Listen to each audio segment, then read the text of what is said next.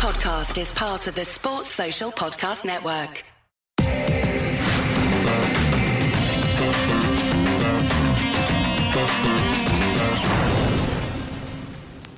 Hi, everybody, and welcome to Cricket Unfiltered, the News Corp cricket podcast. I'm your host, Andrew Menczel, aka Menners, and joining me is the chief cricket writer from News Corp, Ben Horne, to react to the news from South Africa that Smith, Warner, and Bancroft have been sent home from the tour. Darren Lehmann keeps his job, and on the way over to play or to join the squad is Burns, Renshaw, and Glenn Maxwell. Ben, first thing, did James Sutherland go far enough in his press conference? Look, he's he's very much restricted in all the things he can do at the moment, Menners, in terms of um, you know the process of this whole thing. Um, we're gonna we expect the sanctions to come down, which is the actual uh, punishments for Smith, Warner, and Bancroft within the next 24 hours, maybe as early as tonight, our time. So there's more coming. Um, but look, I think James Sutherland, you know, whether he was bound or not, um, he, he's left people wanting more, and people deserve more of an explanation as to what has gone on. Um, I don't think it's suffice to just say that these three people are involved and no one else was without providing a, a warts and all account of exactly what went on because we've all seen the, the video footage on the field. Uh, we've heard all these um, different versions that have been coming out the last couple of days, and um, you know the public deserves to know the full story, and we didn't get it this morning. That, that's true, and I, I, just want to make a few points that I think are very pertinent at the moment. You know, there's been some reaction that maybe you know Darren Lehmann should have been immediately removed from his position. Perhaps Sutherland should have announced a more wide-ranging inquiry into the team and the health of Australian cricket. But I think you know, the Australian cricket is hamstrung, well, not even hamstrung, has to abide by the industrial relations laws of our country. So, you know, Cricket Australia could have been in very hot water if they've gone in and just sacked Lehmann and you know damaged his reputation and his potential for future employment and then it was subsequently found he had nothing to do with it. So I, I think there's processes that have to be followed to make sure we get the right result. Uh, so that's the first thing. And also um, as you say about a more detailed explanation. Hopefully, we will get that in the passage of time. But what do you think about the process Cricket Australia has to go through from here? Um, well, firstly, I agree. I mean, I think um, you know if Darren Lehmann didn't have anything to do with it, um, then he probably should. Well, he definitely shouldn't have been sacked on the spot. Um, what was interesting was that um, was that James Sutherland almost seemed to endorse Lehmann as coach. Um, but at the same time saying that there is going to be a review into the wider team culture. So um, it's it's still you know massively uncertain where Darren Lehmann sits in the whole picture. I can't see how he can survive this uh, if they're serious about doing a review into into the team performance. So look, the, the review I guess is one of the next facets that needs to come. And uh, you know they'll take their time with that. The Australian team don't tour until June, I don't think. So um, by then, they need to have everything sorted, um, but they do have time to um, to come back to Australia, take a deep breath, and, and go through that properly. Um, in terms of the, the, steps with the, the three that have been charged, um, as I said, the, the sanctions will come through in the next 24 hours. Um, we're expecting heavy bans of six to 12 months, uh, loss of the captaincy and, and vice captaincy for Smith and Warner, and possibly, uh, you know, repercussions for them in the IPL. Um, obviously, they'll have the, the right to appeal, um, but that's that's where it's that, that's the next step in the proceedings now. I mean, this has got incredibly messy very quickly for the good of the Australian team. The, the reports surfacing in the last two days about deep divisions within the team. Perhaps Warner has ostracised himself or been ostracised, uh, players angry at Smith for what he said at the press conference. These are all the rumours swirling around the Aussie team at the moment. I mean, this is such a damaging episode for Australian cricket, but the fabric of the team and the the, the culture of the team is is so damaged now.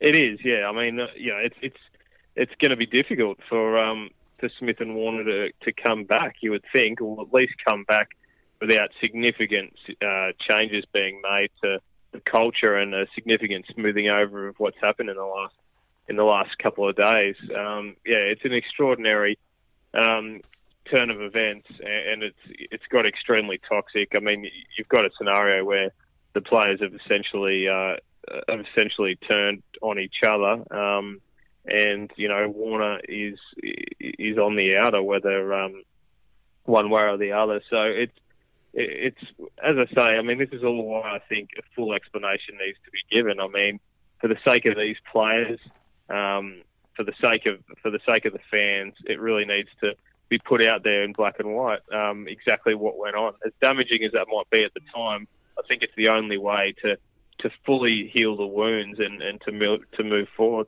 Yeah, and, and look, I think I've heard Adam Voges and Jimmy Maher, two ex-professional cricketers, talk cricketers talk about what happens at a lunch break and the fact that, that everyone splinters off into their own uh, tasks. People go to physio, people go to eat, people are doing all sorts of things. So it's not without the realms of possibility that a couple of people went rogue and did this off their own bat.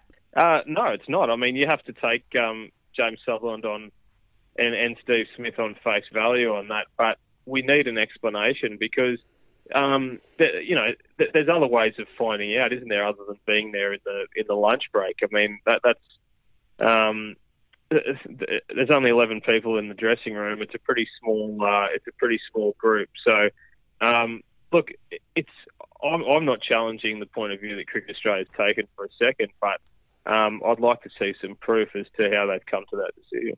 Yeah, um, you know, there's also a lot of um, concern now about the welfare of some of these young Australian cricketers. Um, the the backlash and the furor has been without precedent in Australian cricket, and you know we can all be upset, we can all be angry, but especially Steve Smith and Cameron Bancroft, uh, they must be absolutely torn apart, shattered. Uh, they will need support. They will need people around them because despite what they've done, uh, they need support from the right people. Absolutely. I mean, I think Steve Smith and is definitely going to get that. Um, I think uh, he's you know absolutely distraught by all accounts, and um, you know he's a guy that sort of these things weigh on him heavily. Uh, or the stresses of cricket, I'm sorry, weigh heavily on him at the best of times. So you can only imagine what this type of scenario was uh, has done for his mental space. So, yeah, you've got a feel for him. There's an excellent story online from um, from Peter Lalor uh, from the Australian, um, basically telling that side of the story.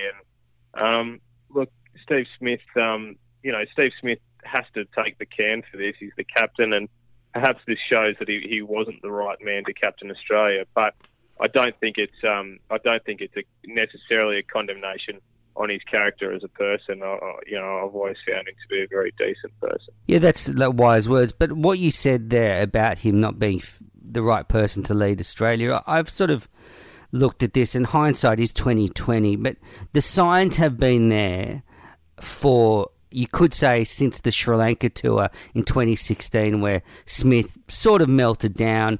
Um, and then since then, we've seen times where he's been unable to keep his emotions in check and the stresses have got to him. So, you know, perhaps he was too young for the job. And I mean, it's easy to say in hindsight, but I mean, the evidence is there that you could so, you, you could see something like this potentially happening.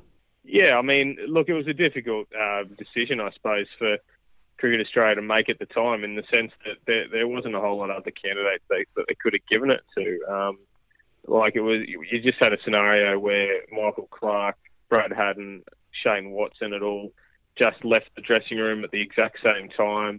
Um, raft of young players there. Mm, um, mm. You know, Steve Smith was the obvious choice, but oh I look, I wanted it. I wanted it too. It, it didn't necessarily mean that he had the the personality to, to handle it. So um, look, he's guilty of, of not standing up for what was right and, and to not have that authority in the room. But um, you know, I don't think it's it's any kind of um, sign that um, you know there was any kind of you know um, corrupt element to his personality. I think he, you know, he was he was just guilty of, of um, you know maybe not not taking enough of a stand. Yeah, and I do not know how Smith and Bancroft were allowed in that press conference at the end of day three in Cape Town. That is a massive fail by the management of the Australian cricket team. Uh, it was the the worst response to the incident you could possibly imagine. Um, I mean, I, I don't totally agree with that because I think it was admirable that Steve Smith and Cameron Bancroft faced the music. I mean, we've got so many other sporting teams in this country and other cricket teams around the world that if this instance didn't face them, sorry, if this instance confronted them, that they wouldn't have fronted up like that. And look, I know that by doing so, it's it's probably contributed to this um, to this um, you know this explosion that we've seen over the last few days. But I don't think that necessarily makes it a, a poor performance or a bad choice. I think um, you know in all I think it shows that Steve Smith is a is a decent person and wants to take responsibility. So I don't think he should be hung out to dry for that. And I think, um, you know, Australia, um, for all of the sins that have happened and for all of the cultural flaws, at least they were willing to, to face the music on what happened. Yeah, that's true. But I just think it was poorly managed. And, you know, we saw Smith un, un, unintentionally, you know, throw the whole leadership group into the mix. So I just think it, it needed a, a, written statement, maybe send someone like. Um, David Saker up there and just wait until we knew what was going on and, and then spiraled out of control since then. But it's just a minor thing within the whole uh, context of what's going on. So now uh, Smith, Warner, Bancroft come home, Burns, Renshaw, Maxwell go in. Um, I it's hard to see Australia winning the fourth test with you know potentially two or three new batsmen in the lineup and the the furor that's gone on and they're not training, it'd be pretty. It's a long way to see them actually perform well. It is. I mean, it's a it's a fresh slate uh, for those three players. I mean, you know, obviously this is a totally uh, ridiculous way to uh, earn your way back into the Australian team, unprecedented. But um, all three of them deserve to be there in their own way. I, mean, I told you Renshaw would go, Horne. Remember, I said that quite unequivocally. So I didn't know the circumstances, but yeah, Glenn Maxwell um, has had a um, you know has had an excellent summer, and I thought was unfairly treated at times um, by by the Australian setup. So it, it's really a, a fresh start for him and a great opportunity for him. Renshaw deserves credit for you know the way he was dropped and then going back, taking his medicine and and, and, and letting his bat do the talking. He made three Shield hundreds in a row, and Joe Burns, um, I suppose, has you know made less headlines in the way that he's come and gone from the Australian team, but he's uh, you know he, he's steadily gone about his work, and um, um, you know I, I don't know how it ended up, but I mean he was sort of the most consistent Shield player for the majority of the of the year, so. Um, it's a good opportunity for those players, and um, you know they, they've got nothing to lose. I mean, if Australia do go down in this Test match, as, as you probably expect, then um, it's not going to, or it shouldn't affect their, their standing at all. Um, but it's a, it's an opportunity for them to go out there and um, and make a big statement, um, as it is for, for Tim Paine, who, you know, from nowhere has suddenly got this um, this opportunity to um, captain Australia, and you know the way things have gone, it could be his job for uh, for some time.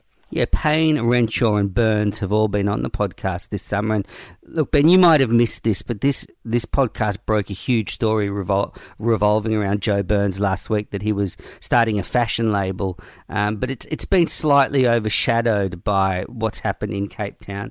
Um, uh, just quickly, yeah. quickly on that, I think uh, you, just sort of you know throwing this up in the air, but Handscomb should come into the middle order considering considering he was the spare batsman on tour, and you would have Glenn Maxwell, you know, on as as the one on not picked as a batsman. Uh, oh, not necessarily. I mean, there's quite a few things they could do. I mean, they've got the flexibility where they could move Shaun Marsh or uh, Usman Khawaja to open. Um, so there's lots of different ways that, that, that, it can fit in. I mean, I don't think Handscomb deserves to necessarily be an automatic selection. I mean, that's normally how these things go. But um, you know, he hasn't um, had a lot of cricket under his belt, and um, you know, I'd, I'd be, I'd literally be keeping it as an open race if I was picking the side. So, um, yeah, there's a few different ways it, it could pan out, but I suppose, um, the there is a bit of sense, I guess, if you're looking for a combination and perhaps having the two Queenslanders there at the top of the order. But um, yeah, they'll have a bit of thinking to do because perhaps they feel that they need an experienced head like Shaun Marsh um, returning to the opening position. Mm. Sometimes these moments of extreme stress galvanise a team, but in this case, I just think it's going to be hard for them to come together. But look, we were bowled out for 47 in, uh, you know, South Africa, we won the next test. So uh, stranger things have happened. But I just, you know, I know you've followed this team so closely. You've been in and around a lot of the people involved with this. Is there anything you just want to say to end the podcast about what's happened?